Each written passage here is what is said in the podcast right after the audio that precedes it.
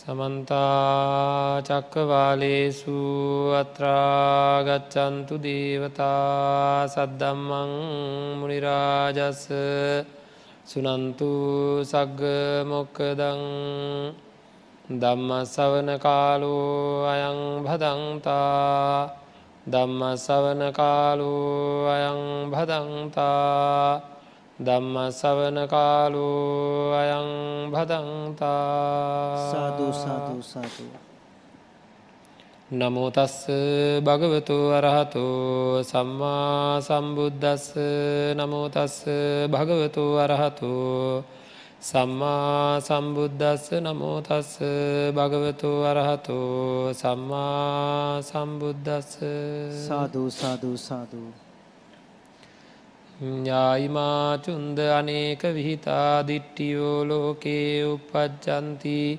අත්තවාද පටිසංයුක්තවා ලෝකවාද පටිසංයුත්තවා යත්ත චේතා දිට්ටියෝ උපජ්ජන්ති යත්තච අනුසෙන්ති අච්චත සමුදාචරන්ති තංනේ තං මමනේසෝ අමස්මින මේසෝ අත්තාති ඒව මේ තං යථභූතං සම්මප්පඥා පස්සතු ඒව මේතා සංදිිට්ටි නං පානං ෝති ඒව මේතා සංදිිට්ටි නං පටිනස් පටිනිස්සක් ගෝතීති සාධූ සාධූ සාධූ සද්ධා බුද්ධි සම්පන්න පින්නත්න්නේ සම්මා සම්බුදුරජාණන් වහන්සේ දේශනා කරපු ධර්මයට අනුව අපේ ජීවිතය සකස් කර ගැනීම සඳහා අපේ සන්තානගතව ඉපදෙන ධර්මයන් පිළිබඳව උපදවා ගතයුතු ධර්මයන් පිළිබඳව දැනගෙන කටයුතු කිරීම සඳහා සකස් කරගත්ත නිවන් මග ධර්ම දේශනා මාලාව තුළින් මජ්්‍යම නිකායේ මූල පන්නාසකයේ මූල පරියාය වග්ගයේ අටවැනියට තියෙන සූත්‍රය තමයි සල්ලේක සූත්‍රය. ඒ සූත්‍රය ආශ්‍රයෙන් කරන තුන්වෙනි ධර්ම දේශනාව තෙවන ධර්ම දේශනාව තමයි අදවසමේ සිද්ධ කෙරෙන්නේ. මෙහි මුලින්ම චුන්ද ස්වාමීන් වහන්සේ බුදුරජාණන් වහන්සේගෙන් අහනවා මේ සියලු දිට්ටි නැතිවෙන්ඩ මොකක්ද කරන්න ඕනෑ කියලා. ඒ සඳහා බුදුරජාණන් වහන්සේ දේශනා කරපු ඒ උතුම් බුදුවදන තමයි අපි ගාථධර්මය විදිර මාතෘකා කරගත්තේ. මේ පංචුපාදානස්කන්දය යථභූතව සම්ම ප්‍රඥාවෙන් යම් කිසි කෙනෙක් දකිනවාද අවබෝධ කරගන්නවාද ඒ තැනැත්තාට කිසිම ඒ සියලු දිට්ටීන් ප්‍රහාණය වෙනවා. සම්පූර්ණයෙන්ම ඒ දෘෂ්ටිවලින් දුරුවෙනවාය කියන කාරණාවයි පංචුපාදානස්කන්දය. එතකොට පංචුපාදානස්කන්දය පිළිබඳව අපි ඊය දවසේ සාකච්ඡා කරා. ඊය පෙරේද දවස් දෙකේම මේ ධර්ම දේශනාවට අදාළව රූපවේදනා සංඥා සංකාර දක්වාම යම් ප්‍රමාණයක් සාකච්ඡා කරා. අද දවස අපි මේක ඉවර කරගමු. මේ පිළිබඳව. නමුත් අපි ඔක්කොම එකට කැටිකොට සඳහන් කර ගැනීම සඳහා අපි සංස්කාරකොට සෙම්ම ආරම්භ කරනවා. පංචුපාදානස්කන්දය නිවැරදිව හඳුනා ගැනීම ඉස්සෙල්ලාම කෙරෙන්ඩෝ නෑ ධාතු හතරෙන් හටගත්ත විසි අටක් කොට සලකණ්ඩ පුළුවන් රූපයන්. තේව අපි කෙටියෙන් සාමාන්‍ය පුද්ගලයකුට තේරුම් ගැනීම සඳහා ඒ හැම විග්‍රහයක්ම අවශ්‍ය වෙන්න නැහැ. අනවශ්‍යත් නැහැ. ඒවත් දැන ගැනීම වටිනවා. නමුත් හැබැයි පටව්‍යාපෝ තේජෝවායෝ කියෙන ධාතු අතරෙන් හටගත්ත මේ රූප කොටස සහ ඒ වගේම තමයි මේ දැන් අපි ඔක්කොටම තියෙනවනේ මම මගේ මගේ මගේ කියලා කොටසක් ගැන අදහසක් තියෙනව නේද? මම කියලා සංකල්පයක් තියෙනවනේ දැන් මේ ඉන්නකොට. ආගේ මම දිහා තමයි මේ බලන්ට කියන්න බුදුරජාන් වහන්සේ. ඉතින් අජ්‍යත්තිකව තමන්ට දැනෙන මමක් ඉන්නවා දැනට. ඒ මම සැරින් සර වෙනස් වෙන එක ප්‍රශ්න මගේ දත් මතක් කර. ලොකු කට්ටියක් ඉන්න තැන්ට ගියා මම කොහොමද. හොඳ බලපුළු අංකාරකං තියෙන හැකියාවන් තියෙන ඉගෙනගෙන ඉන්න වැදගත් අයි සම්මත පිරිසක් ළඟට ගියාට පසේ මං කොහොමද. මට වැඩි ඉහළ මානසිකත්වයක් තියෙන කට්ටිය ළඟට ගිහම් මම හැකිලිලා පොඩි මිනිහෙක් විදිරින්නවා. නේද. වැඩිය කතාත් නෑ හරි පරිස්සමෙන් වැඩ. නේද? එතකොට මම හරිරනිකං මේ පැත්ත ගහලා ඉන්නේ. පොඩි මිනි සුටිකල්ලඟට ගියම් ම කොහොමද. දැන්කොහො දැවිදින්නේ කතා කරන්න එක විදිහකට නිකන් අමුතු වෙලා. නේද? ඕ මම වෙනස් වෙන අද නැත් දරිවයගෙන් මොකද කිය ඒ පමණකින්ම තේරනවද නැද්ද? මමට මමට තියෙන්නේ නිකම් මහා විකාර ගතියක් කියලා නේද හැම නිමේශයක මම කියලා දැනෙන මේ දේ ශරීරික වසයනුත් වේදනා වසයනුත් සංඥා සංකාර විඤ්ඥාන වසේ මොනවාහරි තියෙනවන ඒව හැම වෙලීම මංගෝකට කියන්නේ අහසේ පාවෙලා යන වලාකුලක් වගේ වලාකුලේ හැඩේ වගේ කියලා. එක හැම වෙලේම වෙනස් වෙනවා. හැම වෙලේම වෙනස් වෙනවා. ඉතිං වෙලාවකට නේද හඳට එහෙම අහු වෙලා රතු වෙලා පැත්තක ලහුලන්ගේම නැති වෙලාවට වලාකුළුටික පැත්තකට වෙලා අස්සනට ඉන්නවා. වෙලාවකට මහ වේගෙන් වේගෙන් දුවනවා නේද අන්නේ වගේ කිසි හැඩතලයක් නැති මමක් ඔය තියෙන්නේ. ඉතින් අන්නේ මම හැදිච්ච හැටි ගැන අපි පොඩ්ඩක් අද කතා කරමු සංස්කාරයත් එක්ක මේ අපිට මේ දැන් කතා කරා රූප කියන්නේ මේ ධාතු හතරෙන් හටගත්ත දේවල්ය ඒවා ආශ්‍රය කරගෙන අජ්‍යත්තිකව ගත්ත කොටසේ උපදින සැපවේදනා දුක්වේදනා දුක් අසුක වේදනා වේදනා කොටසට වැටෙනවාය ඊට පස්සේ අම්මතාත්ත සහෝදරය සහෝදරය ඥාති මිත්‍රාදිය ගහ මල කොල ආදිය කියනකොට ඇතිවෙන හඳුනා ගැනීම් සංඥා කොටසට වැටෙනවාය ඒක මේ මෙතන සිද්ධවෙන අපේ ළඟ සිද්ධ වෙන වැඩක් නේද? හඳුනාගන්න එක. ඒ තුනටම අයිති නැති ආදරය ඊරිසියාව ක්‍රෝධය වෛරය මාන්නය මසුරුකම ගිජුකම වගේ දේවල් වැටෙන්නේ සංස්කාර ගොන්නටයි. සැකසීම් හරි සැකසීම් කියන ඒවා.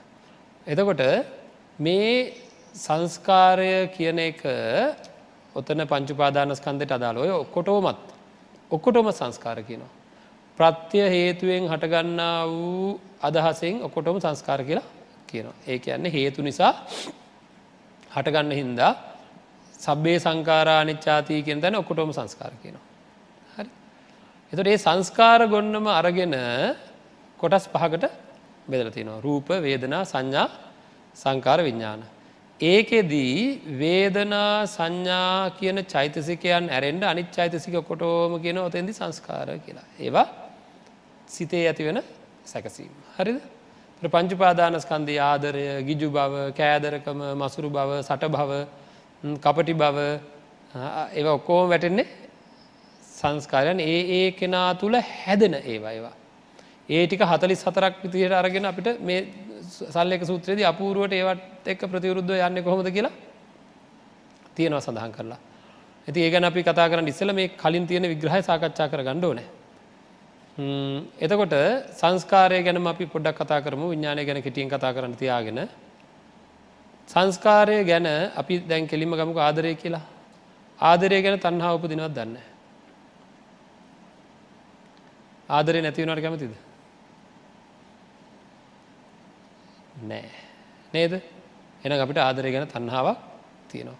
අතීතයේ ලැබිච්ච ආදරය පිළිබඳව මට වර්තමානයේ මම හැම්වෙලේම් බලබල බලබල බලබල ඒක ඕනෑ ඒක ඕනෑ ඒක ඕනෑ කියලා මගේ හිත මගින් ඉල්ලනවද නැද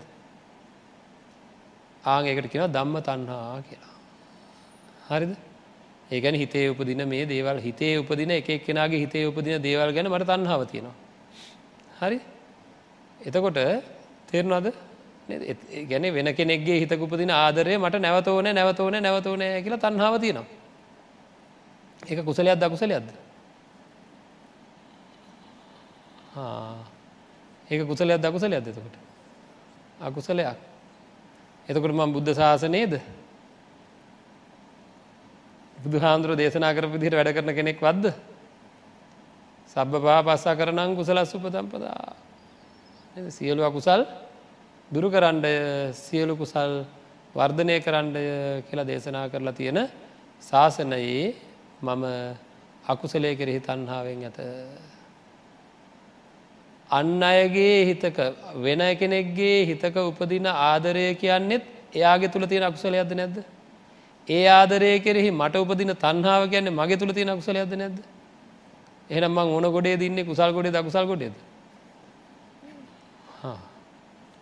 නේද ඉතින් එහෙනම් මේක ගැලවීමක් නෑ අපි මේක දිය හරියට බැලුවේ නෑ තන්හාාවෙන් මම අල්ලනවා එක ඇයි තන්හාාවෙන් මම මේ කල්ලන්න ඉති හැම්බිලේම කියන්න නම් මොකද අපි වෙලාවකට නේද? ඇනුම් පද වගේ මම මේ බණ කියන්නේ කමන්නෑ නේද? ඔය ඉතින් තරහ යනවනම් තරහ කියදේ මොකද අය මේ? නේද? තරහ ගිහිල්ල හරි මේ ගැන කල්පනා කරනවා නම් නේද? හම මෙහම කියන්නක මට ලේසියතකොට මම කියන්න කාටත් එක්කද?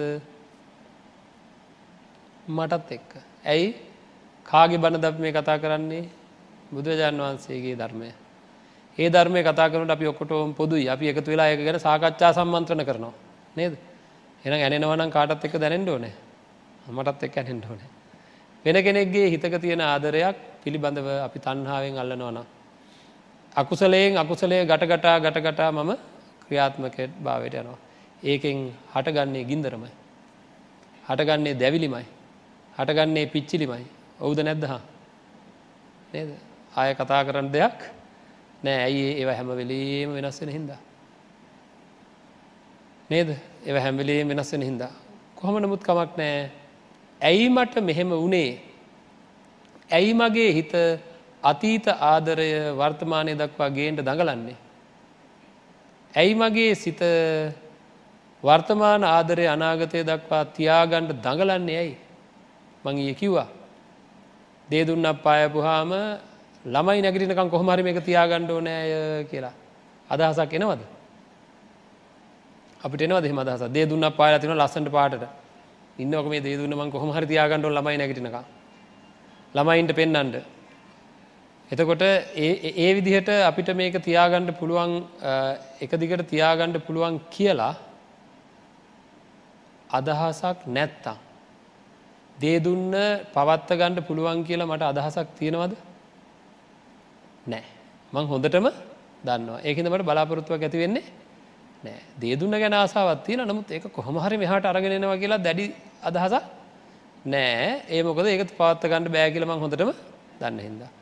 අනුන්ගේ හිතක නැගෙන ආදරයත් පවත්ත ගන්න පුළුවන්. බෑ ඒක හේතු ඇතිකොට ඇති වෙන ඒක බලාගණ්ඩක බුදුරජාණන් වන්සේ මං දිහ බලාගෙන මං ඒත් මතක් කර දැනුත් මතක් කරන්නට මේ ඉස්සරහට රයන්ඩුව හිද. ඉතා සත්‍යවාදී කතාවක් කතා කරගමුද කට්ටිය එකතු වෙලා. නේද? මට කෙනෙක් කෙරෙහි ප්‍රසාදයක් ඉපදිලා තියෙනවා. කියල හිතන්නක. දරුවෙක් කෙරෙහි කියල හිතන්නක. මේ ප්‍රසාදය තියෙන වෙලාවේ මට යාව දකිින්ඩත් ඕනෑ. එයතේ කතා කරන්නත් ඕනෑ. හැමදාම ආශ්‍රය කරන්නත් ඕනෑ. ම රහසෙන් අහන්නංකු වෙන දෙයක් ගැන ප්‍රසාදයක් ඉපදුන හම අර ප්‍රසාදයට මොකද වෙන්නේ? ඊට වැඩිය හොඳ ඊට වැඩිය ගතිගුණ හොඳ ඊට වැඩිය මොකක් හරි හේතුවක් උඩ මට වෙන දෙයක් ගැන ප්‍රසාදයක් ආවොත් අර ප්‍රසාදයට ගැන මොකද වෙන්නේ? දැන් මගාරින්න ගති එනවද නැද්ද? වෙනදට හැමදාම දකිින් ඕනෑ කියලා මගේ හිත මට කිව්වේ. දැන් දැක්කහම මගෑරලා යන ගතියත්තම තියෙන වදේ වගේ. එහෙමද නැද්ද? එක රහසෙන් කතා කරගමකු. නමුත් ඇත්ත ඒකද නැද්ද? හරි. ඒක එහෙමනම් මගේ පැත්තට. එහා පැත්තරත් එක සාධාරණද නැද්ද. මම කෙනෙක්ගෙන් ප්‍රසාදයක් සහිත ආදරයක් බලාපොරොත්තු වෙලා ඉන්නවා ඒක කොයි වෙලාවෙ නැතිවේද කියලා මට කියන්න පුළුවන්. ඇයි වෙන දෙයක් ගැන ප්‍රසාදයක් ඇතිවෙච්ච ගමගේ හිත අත්දැකල නැද්ද. ඕන තරන් අත්දැකර නැද්ද. නේද. එනම් දේ දුන්න වගේද නැද්ද. ඒක නවත්ව ගණඩ හැකියාව යාටවත්ති නො දෙයාටවත්ති නොට මට පුළුවන් නීතියෙන් හරි ලියලා ආදරය එකදිකර තියාගන්න. නීතියෙන් ලියලා බන්ධනය නම් තියාගන්න පුළුවන්. නේද? නඩුදාන බන්ධනය තියාගන්න පුළුවන්. හැබැයි ආදරය නීතිය ලියන්ට බෑ. වෙනස් වෙන්න ඇතිවෙන්ට ආදරය තියෙන්ට ඕනෑ කියලා. ලියන්ට බැරි ඒක බැරිම හින්දා. නේද?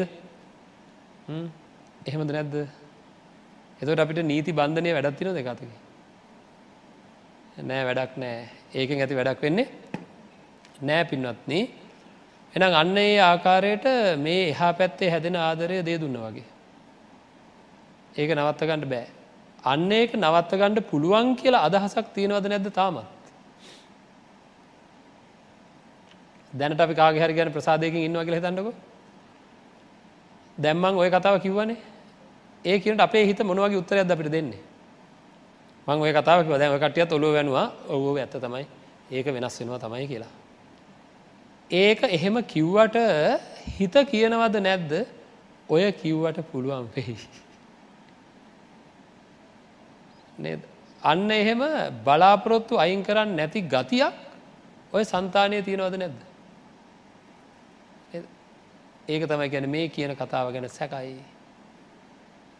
හරි මතක පෙරේදක උදාහරණයක් තියන මේකත් එක්ම මොකද මේ ඔක්කම එකට කරන්න නිද ම ආය කියන්න ඕන අපේ ගෙදර කෙනෙක් අතුරු දහන්ගෙනවා. හරි අතුරු දහන් වුණහම කවුර ඇවිල්ල කෙන එයා එයා වගේ කෙනෙ මැරල ඉන්නවා කියලා. දැමට හිතන යා මැරල තමයි කියලා. එයා වෙන්ඩ ඇති ඔය කියන හැටියට ඔය හැඩේමයි ඔය ප්‍රමාණයමයි කියලා දන්නවා. මයි යනෝ මිනි බලන්ඩ නැතම් ම යන හොයාගෙන. ඒ යන හැම්බලේම යා මැරිල ඇති කියලත් මට සිතුවිලි එනවා. හැබැයි මැරිලා නැතු ඇති කියලා සිතුවිලි එනවද නැද්ද? නෑයා නොෙන්ඩත් පුළුවන් නොෙන්ඩත් පුළුවන් කියලා සිතුවිලෙනවා කොයි වෙලා හරි ම ගිහිල මිනි අනි පැත් හරුල බලනකොට මූුණ අඳුරගත්තනං අපේ කෙනා තමයි කියලා. අන්න එතනින් මෙහාට ආය අර මැරිලා නැතු ඇති කියන සිතුවිල්ල එන්නෙම නෑ. එන්නෙම නෑ. එන්නෙම නෑ. නේද? අන්න යම කවබෝධ වනානං ඊට ප්‍රතිවරුද්ධ සිතුවිල්ල එන්නෙම නෑ. දැන් අපි කියනවා එහ පැත්ති තියෙන ආදරය මට ඕන හැට තියාගන්නට බෑ කියලා දැනගත්තා. දැනගත්තර මොක දෑ වැඩේ? නෑ එහෙම වෙන එකක් නෑ එහෙම වෙනත් වෙනකන්න අනිත් අයට වගේ නෙවෙයි මටනේ කියලා බලාපොරොත්තු වෙනවද නැද්ද ආං එකයි කියන්නේ මේ පංචුපාදානස්කන්දය පිළිබඳව ඒව මේ තන් යථභූතන් සම්මපඥාය පස්සතු. සම්යක් ප්‍රඥාවෙන් දකිින්ඩෝ නෑ යථභූතව මේක ස්වභාවය. හරිද සංස්කාරයේ ස්වභාවය යථභූතව දකිින්ට ඕනෑ. යහපත් නුවනින් මේක මට ඕන හැටියට තියාගන්න පුළ එකක් නෙවේ කියලා. ආංඒක දකිින්ට භාවිතා කළ යුතු උපකරණය මොකක්ද. ඇහැද? කනද? නාසේද දිවද? ශරීරයද? නැත්තම් මනස? මන්ද දවස් තුනේමකිව අදත් කියනවා. මොක අදි මේ කාරණාවන් ඉවර කරගන්න පෑ නැත හැමදාම් මේ කිය කින්ඩුවේ නේද. දැන්හෙනම් මේ වෙලා හොඳයි. දැනුත්ව හිතේ ආදරය ඉරිසිාව ක්‍රෝධය වෛරය මාන්‍යය මොනවාහරි උපදිනවද නැද්ද. හමනො හරි උපදිනවා. මනසත් තියෙනවද නැද්ද. ඉතින් දැන් සම්ම ප්‍රඥාව බැලුවන ඉවරයි. පලවෙනික සම්යක් ප්‍රඥාව තියෙන් ඕනෑ ඒ පිළිබඳ බොහෝ බහුස්ෘත බෞස්ෘත භාවය තියෙන් ඕනේ එහෙම දකින්නන. එක ඒක අඩුවත් තියෙනවා. නද අපි බොහෝ සංස්කාරය ගැන අනිත්‍ය දු කනාත්ම වසයෙන් ගවේශණය කරලා අහගෙන මතක තියාගෙන නෑ ඒකින්ද බලාගණ්ඩ අමාරුයි. දෙක මේ මොහොතේ මම සංස්කාර සන්තතියට තමන්ගේ හිත තමන්ගේ මනස යොමු කරගෙන එක දිගට පිරික්සන්ඩය පිරික්සන්ඩය පිරික්සන්ඩය කියලා කිව්වහම හා කියල ඇස් දෙක පියාගෙන වැඩේ පටන් ගනි. හැබැයි කොහොද යන්නේ? අරක පිරික්ෂන එක පැත්තකින් තිල පෙරහරවල් බලන්ඩ යන පරණ පෙරහරවලටි බලන්ඩ යනම හිත. නේද? ඒමොකද චිත්ත විසුද්ධිය කියෙන් තත්වට පත් වනේ නැති හින්දා හිත එකඟ කරගෙන එක අරමුණක හිත නවත්වා ගණ්ඩ අපි දක්ෂ වනේ නෑ. ඒ සඳහා සීලයෙන් සමාධියෙන් පෝෂණය කරගත්තේ නෑ බත් කකා හිටියා. උදේටත් බත් දවල්ටත් බත් රෑටත් බත් කකා. බත් හොය හොය හිටියා මිසක්කා. නේද? එක ඒක දේවල් එක ඒක දේවල් හොය හොය ඒ මේ ලෝකයේ තියෙන දේවල් එක රණ්ඩුවල් අල්ල හිටියා මිසක්කා. අපිට මේ පංචුපාදානස්කන්දේ යථභූත සුරූපය තේරුම් ගැනීමට සඳහා අවශ්‍ය වෙන ධර්මතා වර්ධනය කරගණ්ඩ අවශ්‍යදේ සැකසුනේ අවශ්‍ය විදියට හිත සකස් කරගත්තේ නෑ. ඒකේ සාපය තමයි තාමත් අපි මේ තුළ රැඳිලා ඉන්නවා මේකෙන් ගැලවෙන්ඩ බැරුව ඉන්නවා පින්නත්න්නේ. ඉතින් ඒක හින්දා මේ ජීවිතයට අර්ථයක් සපයන්ඩ මේ ජීවිතය තේරුම් ගණ්ඩ බුදුරජාණන් වන්සේ දේශනා කරපු ආකාරයට ආර්යෂ්ඨායක මාර්ගය වර්ධනය කරගණ්ඩ කටයුතු සම්පාදනය කරගණ්ඩ ඕනෑ. දැන්ගී ළඟට පුදුම කතාවකට එන්ඩයි එන්නේ. හරි දැන් සංස්කාරය පිළිබඳ අපිට තන්හා දෘෂ්ටි තියෙනව කියලා කිවන්නේ. හරි සංස්කාරය පිළිබඳ මාන්නය දැම් කොහොමද මේක අයින් වෙන්නේ මම මගේ මගේ ආත්මය කියලා ගණ්ඩ බෑ කියලා. මොනවද පංචුපාදානස්කන්දය නේද. දැ මගේ කියල ගන්න බැරි තේරන මොකද පංචුපාදානස්කන්දේ මගේ කියල ගන්න බෑ ඒකට ඕන හට වැඩ කරන එක නේද.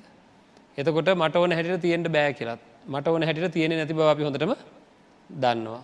ඉතින් ඒ පිළිබඳවත්තාව සාකච්ඡාකන්තයයි නමුත් මේ පංචුපාදානස්කන්දේ මමක් හදල තියාගන්න පුළුවන් දන්නේ මම කියන ප්‍රතිරූපය සංස්කාරයෙන් හදන්න පුළුවන්ද? මම කියලා මෙන්න මේ කොටසටයි මම කියන්නේ කියලා තියාගණ්ඩ පුළුවන්ද කියලා බලන්ඩ මේ බලන්ඩ මම කියන්නේ අපි ඇතිකර ගත්ත මිම්මක්. ඒක හින්ද තමයි අර වැදගත් වැඩිහිටි නැත්තං බලතල තියෙන ළඟට ගහම ඇකිලෙන්නේ මාව. කුකුල් පිහාට කුකුල් පිහාට ගින්ද රහුණාවගේ ඇකිලෙනවා මාව. නේද? ඒක තමයි ඒ ඒක සාපේක්ෂව ඇතිවෙච් අදහසක්කින්ද දැන් මේ ලෝකය ගැන අපි යම් යම් අදහස් ඇති කරගෙන තියෙනවා පින්නත්න්නේ හරි අපි එක අදහසෙන් ඉන්න මේ ලෝකය ගැන. ම මේ කලින් කියලා තියෙනවා. ආය මතක් කරනවා. ඒ අදාළ වෙලාවට දැනගණ්ඩ ඕන හින්දා. මොකද මේවා නැවත නැවත මතක් කරා කියලා ගැටලුවක් වෙන්නේ නැති හිද මේ සංස්කාරය කියන එකක්නේ ආදරය කියන්නේ. නේද? මම මේ ඇත්තන්ගෙන් අහනවා. ආදරය මැනලති නොවද ආදරය මැල්ලති නොද බොරු කියන්න බෑ ඇත්ත කියන්න ඕනෑ. ආදරය මැල්ල තියෙන වන්දන්න ඇයි කියන්නේ ලොකු පුතාමට ගොඩක් ආදරේ පොඩි පුතාගේ ආදරය අඩුයි. දැන් අහවල් ආදරය අඩු වෙලා දැන් අහවලාගේ ආදරේ වැඩි වෙලා කියලා. මැනල නැද්ද? මැනලා තියෙන එහෙන නේද? මොකෙද දන්න මැන්නේ? ආදරය කෙනෙක්ගේ වැඩි කෙනෙක්ගේ අඩුයි කියලා අපි දැනගන්න කොහොමද? එයාගේ හැසිරීමෙන්. නේද? එහෙම නෙ දැනගන්නේ? හොඳර තේරු ගණඩු මම කියන්දේ එහෙමයි දැනගන්නේ. එයා මට ආදරෙන් කතා කරනවා නං ආදරෙන් ක්‍රියා කරනවා නං මං කියන යාමට ආදරේ. එයා ගිතේ මෙන්න මේ ගාන ආදරයක් ඇති කියලා පිහිතනවා නේද? එහෙම හිතාගෙන ජීවත් වෙනවද නැද්ද? එහෙම හිතාගෙන ජීවත් වෙනවද නැද්ද අපි? අහවලාමට මෙච්චර ආදරෙයි කියලා. මේක අපි කරගත්තේ කොහොමද බලන්ඩ මට යම් කිසි ආදර හැඟීමක් ඇතුන නැතන් කැමැත්තක් ඇතුන කවුහර ගැන. මම එයාගේ කරට මගේ අත තියලා හරිද? එයාගේ කරට මගේ අත තිබ්බා. එතොට එයත් එයාගේ අතර මයි කරට තිබ්බා. දැම් මට හිතෙන්න්නම ගදද මට ඇතිවෙච්ච ආදරය වගේ ආදරයක් එයාගේ හිතේ ඉප දිලාතිනවා කියලා. එහෙම නේද? එහෙම නේද අපි මැන්නේ? මම හැසිරෙන්නේ මගේ හැඟී මට ඇතිවෙන හැඟීමට අනුව මං හැසිරෙන්නේ කොහොමද? වෙන කෙනෙක් ඒ විදිහටම හැසිරෙනකට අපි කියෙනවා එකම හැඟීම කියලා. අපි එකම හැඟීමෙන් ජීවත් වෙන්නේ කියලා කියනවා. නේද? එයාට මාව දයනවා කියෙන මට යව දයනවා කියෙන අන්නෙම අපි දරුවොත් එක්ක සමාජත් එක්ක ජීවත් වෙන එකම හැඟීමෙන් ඉන්නවා කියලා. හරිද? ඒවා මැන්නේ විදිර නේද? එහෙම නේද හිතාගෙන ඉන්නේ? වෙනතින් කොහොම මයින්ඩදනේ දැන් මං අපි ඔකොටෝම කියනව මෙතන ඉන්න එක්කම ඉරියව්වෙන් ඉන්න කියලා. හරි එකම ඉරියව්වෙන් ඉඳගෙන එකම වචන පාවිච්චි කල මොහරි කිය අපිට බුදුන් ගඳට කියනවා කියලා. එකම ඉරියව්වෙන් එකම වචන පාවිච්චි කරලා එකම විදිහට එකම තාලට බුදුන් අඳනකොට එකම හැඟීම දෙන්නේ. එකම හැඟීම දෙන්නේ. එහෙනම් එකම ඉරියව්වෙන් වැඩ කරාට හැඟීම් වෙනස්සෙන්ට පුළුවන්ද බයිද මම මෙහෙම කරලා කෙනෙක්ගේ කරට අත තියෙනකොට එයා මගේ කරට අත තියෙනකොට ම හිතුවා මේ හැඟීමමයි එහ පැත්ත තියෙන්නේ කියලා. හැබැයි තිබිල තියෙන්නේ වෙන එකක් වෙන්ඩ තින ඉඩකට ගොඩක් වැඩිද නැද්ද? එනම් වෙන කෙනෙක්ගේ ප්‍රතිචාර මත අපි එයාගේ හැඟීම් මයින්ඩ හදනවා. නේද? වෙන කෙනෙක් මට දක්වන ප්‍රතිචාර මත මං එයාගේ හැඟීම් මැන්න. මට වගේ වෙන්ඩ ඇති මට වඩා අඩු ඇති මට වඩා වැඩි ඇති කියලා. හරි දන්නේ ඒක හරියද්ද? එක වැරදිමද නැද්ද? එන ලෝකයේ මට මැනගණඩ ක්‍රමයක් නෑ නේද? මැන්නනම් මැන්න හැටි නේද? ඕන තරම් වැරදිලා තිනදන දැයි කියන්නේ ඔය? අපි හිතාගෙන හිටියේ හිටපු හැටියට කොහොම කෙනෙක් කියලද? නේද? ඒක නෙහෙම කියන්න. එනම් මට මම මේ ලෝකයේ අන්දකාරයේ ජීවත් වෙනවාවාගේ අන්න අයගේ හිත්වල ඇතිවෙන තත්ත්වය ම මැනලා තියෙන්නේ වැරදි ක්‍රමයකටයි. මට ඒක මැනගණඩ ක්‍රමයක් ඇත්තේ ඇත්තේ නැහැ. මෙහෙම අන්දකාර යන කෙන මෙහම අල්ල බල්ල කියෙන මේක මේසේ අද කොහෙද? නේද? ඒ වගේ අපිත් ඇස්තක පියාගෙන කෙන මට ආදරයද කොහෙද? අනුමාන තියෙන්නේ. නේද? හැම දාම බලන්ඩ ඒක හොයාගණඩ බැරි වුණා පින්වත්න්නේ. අදටත් කාලාන්තරයක් අපිත් එක්ක ජීවත් වෙන අය ගැන මෙන්න මෙච්චරයි කියලා අදහසක් තියෙනවද නැත්තං මෙහෙම වෙන්ඩ ඇති කියලා අදහසක් තියෙනවද. මෙහෙම වෙන්ඩ ඇති වෙන්ඩ ඇති ආදරෙයි වගේ කියරන්නේ සමහරදවසල තිනවා නෑ නෑ කියලා සමදස්සතන ඔව්වූ කියලා. නේද ඒ වගේ දෙපැත්තර අල්ල පොලේ ගහන වගේ අපේ ජීවිතේ. ඉතින් ඇයි මේන්න මේ මගේ ජීවිතය මම සංස්කාරයාගේ ස්වභාවයෙන් මම කියලා මැනගත්තා මගේ තත්ත්වය මේකයි මෙයා මට වැඩිය හොඳ මෙයා මට වැඩිය හොඳ නෑය කියලා මැන්නා ආන්ගේ මැනීම හරිගියම හරියන්නේ නෑ පින්වත්න. හද හරියන්න නැත්තේ ඇයි? අපි හිතන්ටක දැන් සංස්කාරය මම කියලා ගන්න මගේ හිතේ තියෙන ආදරයත් හැමලේ වෙනස් වෙනවා. ඒමදුවට බාහිරාදරයක් හැමලේම මගේ ඒ ක්‍රමයට මගේ හිතේ තියෙන තරහත් එහෙමයි ඉරිසිාවත් එහෙමයි ක්‍රෝධයක්ත් එහෙමයි වෛරයත් එහෙමයි හැම දේම හැම නිමේශයක වෙනස් වෙන අතරේ එහා පැත්ති තියෙනේවත් හැම්වෙලේ වෙනස් වෙනවා අනිත්තකේවා වෙනස් වෙන්නේ අපිට ඕන විදිහට නෙවෙයි. ඒවා සැකසෙන්නේ අපිට ඕන විදිහට නෙවෙයි. නේද? අපි හිතේ ඇතිවෙන සංස්කාරය පැත්තකින් තිලා කයේ ඇතිවෙන සංස්කාරයක් ගැන නේද මං හැමදාම කියන උදාහරණය ආය කියන්නම්කෝ. පුළුවන් නවත්තන්නකෝ ඔන්න ශරීරයේ සැකසීමක් සිද්ධ වේ. අපි මේ විදිහට කියනකොට ශරීරයේ සැකසීමක් සිද්ධ වෙනවා. වෙනස්වීමක් සිද්ධ නොව ශරීරයේ පුළුවන්න නවත්තන්න හා අමු අම ගෙඩියක් ගන්න හොඳට පැහිච්ච. පොතු අරිනවා. චූටි චූටි කෑලිවලට කපනවා. පොල් කට්ටකට දානවා. ලුණු දානවා. මිරිස් දානවා. හොඳට අනනවා. මොකද ඇවුනේ? ලෑස්තිද නැද්ද? සැකසුනාද නැද්ද? අන්න බලන්ඩ මෙහෙ එන්නෑ කියලා දන්නවා නේද? අභාච්චාරුව නමුත් ලෑස්ති.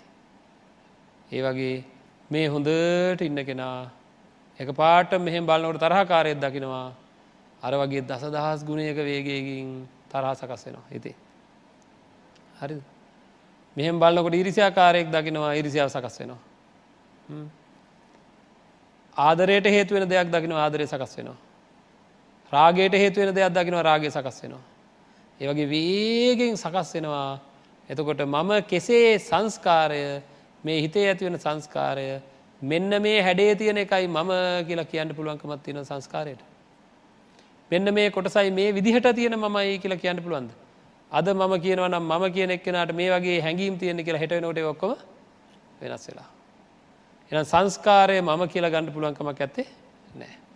ඒවගේම ඒ සකස් මම මේ දැන් ඔප්පු කළ පෙන්වා මේ සංස්කාරය මට ඕන විදිහට මට ඕන වෙලාවට නෙවෙයි නද සකස් වෙන්නේ එකඒක විදිහට මෙහෙම හැරෙනකොට වෙනත් කෙනෙක්කුට පුළුවන් මගේ සංස්කාරය වෙනත් කෙනෙක් හින්දා වෙනත් දෙයක් හින්දා මගේ තුළ ඇතිවෙන සංස්කාරයන්ගේ අඩු වැඩවීම වෙනවා. එන එක මගේ කියලා ගණඩ පුළුවන්ද? බෑ. එන සංස්කාරය මම කියලා ගණ්ඩත් බෑ. සංස්කාරය මගේ කියලා ගණ්ඩත් බෑ. ඒ වගේම මේ සංස්කාරය මට ඕන හැටියට අතීතයේ ඉඳලා වර්තමානය අනාගතය දක්වා මෙන්න මේ ගුලියමං වෙන්කරගෙන මට ඕන හැටියට වේවා මට ඕන හැටියට නොඒවා කියලා එක කොටසක් අරගෙන යන්ට මට පුළුවන්ගේ මං එහෙම අරගෙන ආවාය කියලා ආත්ම කොට ගණඩ පුළුවන්. එහෙම මේ සංස්කාරය ආත්මයයි කියලා ගණඩ පුළුවන්ද. බෑ. එහෙනම් අන්න ඒ විදිහට සංස්කාරය අත්දකිින් ඩෝ නෑ පින්නත්න අපි. හරි ඒ ලක්සන අපේ තුළින් ප්‍රකට වෙන තුරු අත්දකිින්ට ඕන ඒක නේතං මම නේසෝ හමස්මී නමේසෝ අත්තාතිී කෙනාකාරයට යථභූතව ඒ ආකාරයට යථභූතව සම්ම ප්‍රඥාවෙන් ඒ දැනගත්ත ධර්මයට අනුව අනිත්‍ය දුක් අනාත්ම ලක්ෂණත්‍රය සංස්කාරය තුළින් අපි ඉස්මතු කර ගණ්ඩ ඕන. එතකොට ඒ සඳහා අපේ මනස පාවිච්චි කරන්න ඕනේ.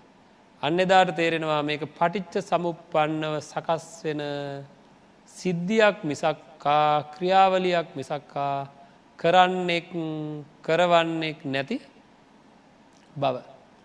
අන්න එදාට මේ සංස්කාරය පිළිබඳ යම් දෘෂ්ටියක් තිබුණා නං ආගේ දෘෂ්ටිය සම්පූර්ණයම සම්පූර්ණයම නැතිවෙලා යන. හරිද මේ සංස්කාරය පිළිබඳ යම් වැරදි දැකීමක් මේක ඉස්සරහට අරගෙන යන්න පුළුවන් එකක් කියලා වැරදි දැකීමක් තිබුණා නම් පින්වත්න ඒ දැකීම සම්පූර්ණයෙන්ම අයිංගෙනවා. ඉතින් ඒ සඳහා තමයි අපි වෙහෙස වෙන්ඩ ඕනෑ ඒ සඳහා තමයි මහන්සි වෙන්ඩ ඕනෑ ඒ සඳහා තමයි අපේ සියලු කටයුතු සම්පාධනය කරගණ්ඩ ඕනෑ මොකද මේ වැරදීම හින්දා අපි සසර ජීවිතයේ මේවා මමය මගේ මගේ ආත්මය කියලා දුක් දිග ගමනක් යනවා. මමය මගේ මගේ ආත්මය කියලා විතරන්නෙවෙයි අහවලාය අහවලාගේ අහවලාගේ ආත්මය කියලා එකත් අල්ල ගන්නම එකට. අපි බැඳෙමු ආත්ම වසයෙන් යං නේද. අහවල් අහවල් නේද? ඉතින් ඒක තමර යන්ඩ ප්‍රාර්ථනා කරනවන දිගටම යන්ඩ. කල්පනා කරගන්නවා මේ වගේ අම්මා මගේ අම්මා වෙලා ඉපදේවා අරවා වෙව්වා මේවා වේවා නේද?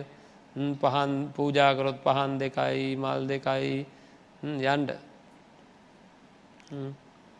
මේවා අරගෙන දිගින් දිකට යන්ඩ හිතෙන්නේ එකයි එනම් ඔන සංස්කාරයත් මං මගේ මගේ ආත්මය කියලා ගණඩ පුළන්කමක් ඇත්තේ නෑ එන විඤ්ඥානය විඤ්ඥානය කියන්නේ මොනවද දැන් අර එකකටවත් අහුවෙන්න තිස්සෙල්ලා කතා කරපු රූපවේදන සංඥා සංකාර කියන එකටවත් අහුවෙන් නැති තවමක් හරි තියෙන්ට ඕන පෙළඟ ඇසේ ඇතිවෙන පෙනීමේ දැනීමේ මාත්‍රය එකට කෙනව චක්කු විඤ්ඥානය කියලා. කනේ ඇතිවෙන ඇසීමේ දැනීමේ මාත්‍රය ඒකට කෙනව සෝත විඤ්ඥානය කියලා. නාසේ ඇතිවෙන ආග්‍රහණය දැනීමේ මාත්‍රය ඒකට කියනවා ජිව්‍යා විඤ්ඥානය කියලා. ඉළඟට දිවේ ඇතිවෙන රස දැනීමේ මාත්‍රය ඒකට කියනවා ජීවයා විඤ්ඥානය කියලා. කය ඇතිවන සීත උස්නාදී පහස දැනීමේ දැනීම් මාත්‍රයට කියන කාය විඤ්ඥානය කියලා. මනසේ ඇතිවන්න ඔයිරිසියා ක්‍රෝධ වෛර මාන්න ආදරය ආදිය දැනෙනවද නැද්දේවත්. ආදරය කියන්නේ එකක් එහි දැනීම කියන්නේ තව එකක්. ආදරය කියන්නේ සංස්කාරය ආදරය දැනෙනවා කියන්නේ විඤ්ඥානය මනෝ විඤ්ඥානයක් එක. එහි දැනීම් මාත්‍රය විතරයි. හරිද ඒක හින්දා ඇතිවන ඒ ආදරය කියන්නේ සැකසීම. එතකොට ඒකත් එක් ඒක දැනෙන දැනීම කියන්නේ විඤ්ඥානය. ඒක හින්දා උපදින සැපවේදනා දුක් වේදනා දුක් අසුක වේදනා කියන්නේ වේදනාව. හරි ආදරයට ඒ ඒ මොහොතේ ආදරයට අදාළ දෙවල් හඳුනා ගැනීම සංඥාව. ඒකට ගෝචර වෙන රූප රූපය. හරිද ඒ පහ පහක් හරිද ඒ පහ පහක් එකවර උපදනා පහක්. එතකොට මෙන්න මේ පහ මේ සමක තව කීපයක්ම චෛතසිකයන්න එකතු වෙනවා කියම ඇතු දන්නවන. එතකොට මේ පංචුපාදානස් කන්දයන් එතන ඒකට අදාල සියලු සංස්කාරයන්ටික් ගත්තම ඔය පහ කියලා ගත්ත හැකි සංස්කාර මිශ්‍රණයක්ද සංස්කාරයක් කියලා කියන්න එතකොට. එතකොට මේ විඤ්ඥාන පෙරහැර ගත්තොත් එහෙම චක්කු විඤ්ඥාන සෝත විඤ්ඥාන ගහන විඤ්ඥාන ජීවයා විඤ්ඥාන කාය විඤ්ඥාන මනෝ විඤ්ඥාන කර මේ විඤ්ඥානයන් ඇතිවෙන්නේ මට ඕන වෙලාවට මට ඕන විදිහට මට ඕන තැනද.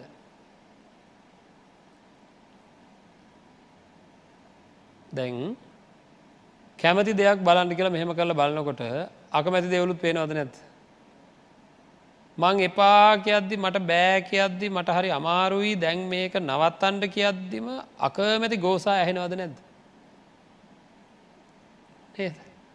ඒ ගැන සෝත විඤ්ඥාන හටගන්නවද නැද්ද? එන සෝත විඤ්ඥාන මට ඕන හැටිට වැඩ කරන්න?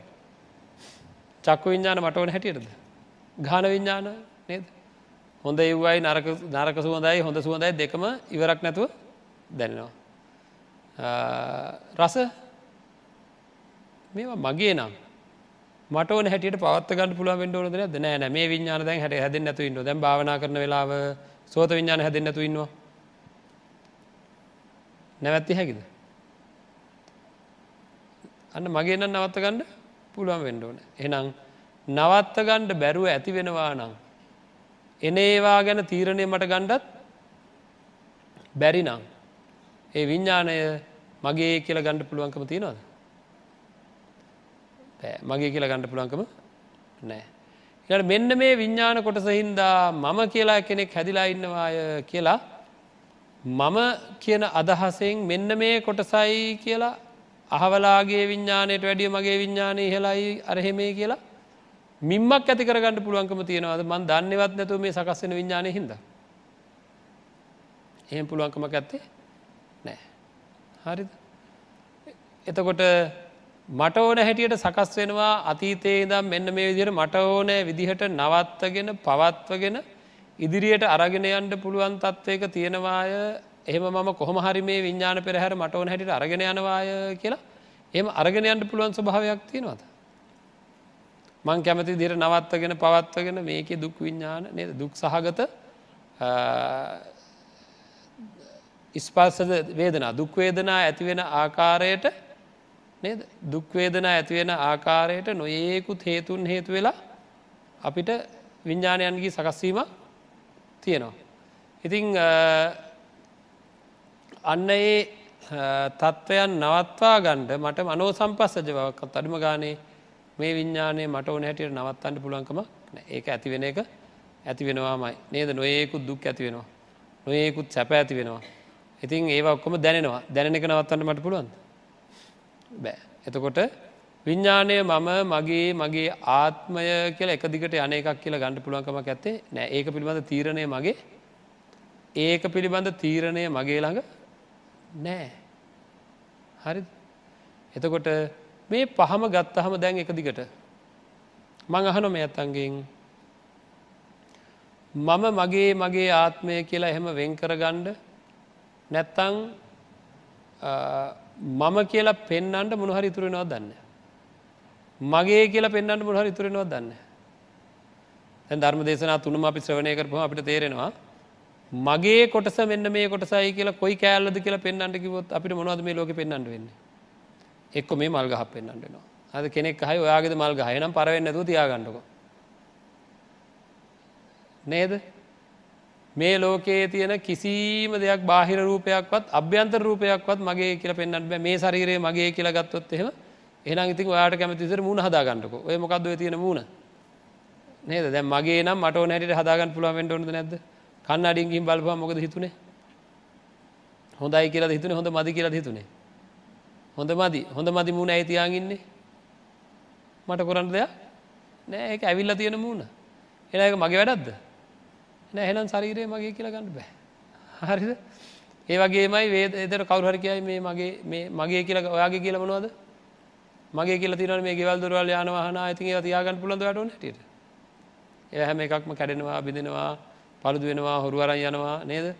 එතකොට මරණයේදී දාලායන්ට වෙනවා අහිමි වෙනවා අන්න අය පුරාල්ලනවා. ඉතින් මේ ඒවා ඔක්කොම දිරනවා අනිත් එක නේද? ඒකක්වත් මගේ කියලා ස්තිර වසයෙන් තියාගන්න පුළන්කමක් ඇත්තේ නැහැ. තමන්ගේ ශරීරයත් බෑ වේදනාවත් බෑ සංඥාවත් බෑ සංකාරයක් බෑ විඤ්ඥානයක් බෑ. එන රූපවේදනා සංඥා සංකාර විඤ්ඥාන කියන පහම මගේ කියලා ගණඩ පුළන්කමක් නෑ. එනම් අපි මගේ කියලා ගන්න යමක් තියෙනවාද ඒ මගේ කියලා ගන්නේ වැරදීමක් හින්දයි. හරි සම්යක් ප්‍රඥාවෙන් දැක්කේ නැති හින්ද. මගේ කියලා අදහසත් තියෙනවනම් බලාපොරොත්තු ඇති වෙනවා. වෙනස්වෙන්ට දෙන්න නෑ කියලා අදහස් ඇති වෙනවා. නේද? වෙනස් වුනොත් බලාගණඩ පුළුවන් කියලා පීඩාවක් ඇති වෙනවා. කෙටියෙන් කියරන වැරදි දෘෂ්ටි ඇති වෙනවා. එතකොට මේ පහම ගත්තහම මම කියලා මින්මක් ඇති කරගන්නට බෑ යම් කිසි ස්ථාවර තැනක නවතින්ට පුළුවන්න අපිට. හරිද.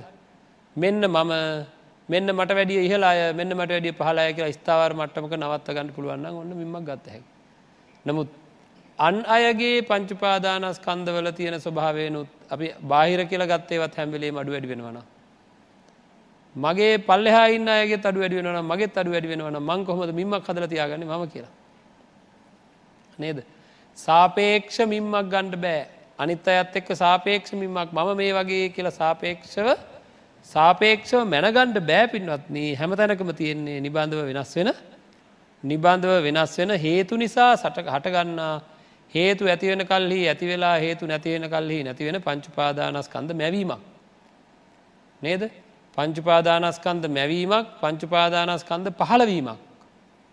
සැරෙන් සැරේ එක එක තැන්ගොල එක එක තැන්ගොල එක එක එක එක විදිහට පහළ වෙන එක එක එක එක විදිහට මතු වෙන උපදින පංචුපාදානස්කන්ද ගිනිගොඩවල්වාගේ වතුර බුබුල්වාගේ තැන්තැන්ගොල තැන්තැන්ගොල ගිනි සහිතව සිසිල් සහිතව සැරෙන් සැරේ සැරෙන් සරේ උපදනා වූ පංචුපාදානස්කන්දයක් ඇරෙන්න්නට වෙන යම නෑ ඒවා මෙහෙමයි මෙහෙමයි මෙහෙමයි කියලා මින්මක් වසයෙන් ගන්න පුළුවන්කමක් ඇත්තේ නෑ. අද මම කියලවක්වත් මගේ කියලවක්වත් ගණ්ඩ බෑ. මෙන්න මේ කොටස මම මට කැමති විදිහට මට කැමති විදිහට මට කැමති විදිහට මම අනාගතය දක්වා මේ විදිහට අරගෙන යනවා අතීතයේදී දම්මන් අරංආවා කියලර දේදුන්න ගැන හිතුවාවාගේ නැවත නැවත මේක සකස් වෙනවාය කියලා ගණඩ පුළන්කමක් ඇත්තේ නැහැ. එනම් පංචුපාදානස් කන්දයම මම මගේ මගේ ආත්මය කියලා ගණඩ පුළුවන්කමක් ඇත්තෙනෑ. ඉතින් ආය මතක් කරන්නේ මේ පහ යථභූතව දැනගණ්ඩුව නෑ මේ පහ ගැන වැරදි අවබෝධය හින්දා අපි කවදාක්වත් කරන්න බැරි වැඩ වගේ කරන්න හදනවා පංචුපාදානස් කන්දේ පවත්තන්ට හදනවා අන්න එකයි මුලාව කියලා කියන්නේ මේ හිත මුලා වෙලා පින්වත්න මේ ලෝකයේ නැවත නැවත සකස් වෙන හේතු නිසා සකස් වෙන පංචුපාදානස්කන්දය මට ඕන හැටියට පවත්වා ගැනීමේ දැඩි උත්සාහයක ඉන්නවා. හරිද ඒක වැරදීමක්. අසත්පුරුෂයා සත්පුරුෂයා කියලා හිතාගෙන පවත්තන්ට හදනවා හරියිද. අරගෙන ගිහිල්ලා අර කියන්නේද වැලි වැලි මිරි කළ වතුර ගණ්ඩ හදනවා. හරියිද නෑ. ගලක් උඩ නද වියලි පරිසරයක නෙළුම් දණ්ඩක් හදන්ට හදනවා. හරිහයිද නේද කරන්න බැරි දේවල් කරන්න හැදවා කියලා ඒවා කර මේ ලෝකේ කරන්න බැරිදේ කරන්න බෑමයි. පංචුපාදානස්කන්දේ තමන්ට ඕන හැට උත්සායන්ට බෑ ඒක හිද තමයි හැමදා අඩන්ඩ වෙලා තියන්නේ. හරිද ඒ ගැන තියෙන වැරදි අවබෝධය හින්ද අපිට ඇඩෙන තත්වට අපිෝ පත්වෙනවා. ඒ ගැන බලාපොරොත්තු අපි ළඟ ඇති වෙලා. ඒවා හින්දා අන්තිමට විලාපතියති අන්ඩන් පටන් ගන්න. ඉතිං මේ තත්ත්වයන් තේරුම් අරගෙන මේ ජීවිතය සුවපත් භාවයට පත් කරගණ්ඩෝ නෑ හරි මං ආය මතක් කරන්න අවසාන වසයෙන් හිත සුවපත් භාවයට පත් කර ගැනීම කාගේ අතේ තියෙන වැඩක්ද තමන්ගේ අතේ තියෙන වැඩක් නේද එතකොට ඒක සඳහායි ධර්මය ඒ සඳහා අපි සල්ලේක සූත්‍රය තියෙන කාරණ ඉදිරියේදී තව සාකච්ඡා කරනවා ලෝකය වෙනස් කරලා සතුටු වෙන එක නෙවෙයි ධර්මය සඳහන් කරේ හිත වෙනස් කර සතුටු වෙන එකයි. ලෝකය වෙනස් කරලා හිත සතුටු කරගන්නට දඟලපු අය හැම දාම දුක්විදිනවා. හිත වෙනස් කරලා ලෝකයේ තියෙන විදිර තිබ්බාවේ නේද. ලෝකයේ තියෙන විදිර තිබ්බාවේ හිත වෙනස් කරොත් ලෝකය කොහොම තිබ්බත් තමන්ට ගැටලුව හිත මේ ගැඹුර තේරුම් ගණ්ඩෝනෑ සල්ලේක සූත්‍රය අවසානය බුදුරජාණන් වන්සේ දේශනා කරා සල්ලේක සූත්‍රය මහා මුහූද තරම් ගැඹුරුවී කියලා. මේ සල්ලේක පරියාය මහමුහුද තරන් ගැමරුවී කියලා ඇති මොකක්ද කියලා අපිට තේරෙන අපිට පොඩි දිය පාරක් තරංවත් නේද. හරක්කුරේක එරිච්ච හරක්කුරේ එක තුලා තින වතුර ටික තරංවත් ගැඹුරත් දැවුණුත් ඒත් ඇති. බුදුරජාණන් වහන්සට එහෙම දැනුනා නං අපිට අර තරම් පොඩියට දැනුනනං ඒත් අපිට ඒක මහා මුහුදක් තරම් ගැඹුරට තේරේ. ඒකින්ද කොහොම හරි ධර්මය තෙවර ගණ්ඩ උත්සාහ කරන්න ඕනෑ. නිවසට වෙලා ධර්මය ශ්‍රවණය කරපු මේ පින්වත් අයට අද මේ ධර්ම දේශනාව තමන්ගේ නිවසට අරගෙනට දායකත්වය දැරුවේ මේ මැදිරියට සම්බන්ධ වෙලා ඉන්න මේ පින්වන්ත පිරිස. ඒ අගේ බාහ බල යොදල හරිහම්බ කරගත්ත ධනයවිය පැහදන් කරලා මේ ධර්මදාන මේ පුුණ්‍ය කර්මය සංවිධානය කරගෙන බොහොම වෙහෙස මහන්සි වෙලා පින්වන්ත ඔබ වෙත ඒ ධර්මය රැගෙනාව ඉතින් අපි ප්‍රාර්ථනා කරමු ධර්මය කියපු ධර්මය ශ්‍රවණය කරපු හින්දා ජනිතනාව සියලූ පුුණ ශක්තිය හේතුවෙන් මේ මැදිරියට සම්බන්ධ වෙලා ඉන්න සියලු දෙනාට උතුම් ධර්මාවබෝධය සඳහාම මේ ධර්මදානම පුුණ්‍ය කර්මය හේතුවේවා කියල ප්‍රාර්ථනා කරු. ආකා සට්ටාච බුම්මට්ටා දේවානාගා මහිද්දිකා පුഞ්ඥන්තන් අනුමෝදිත්වා චිරංරක්කං තු ශාසනං චිරංරක්කං තු දේශනං චිරංරක්කං තුමං පරංතිී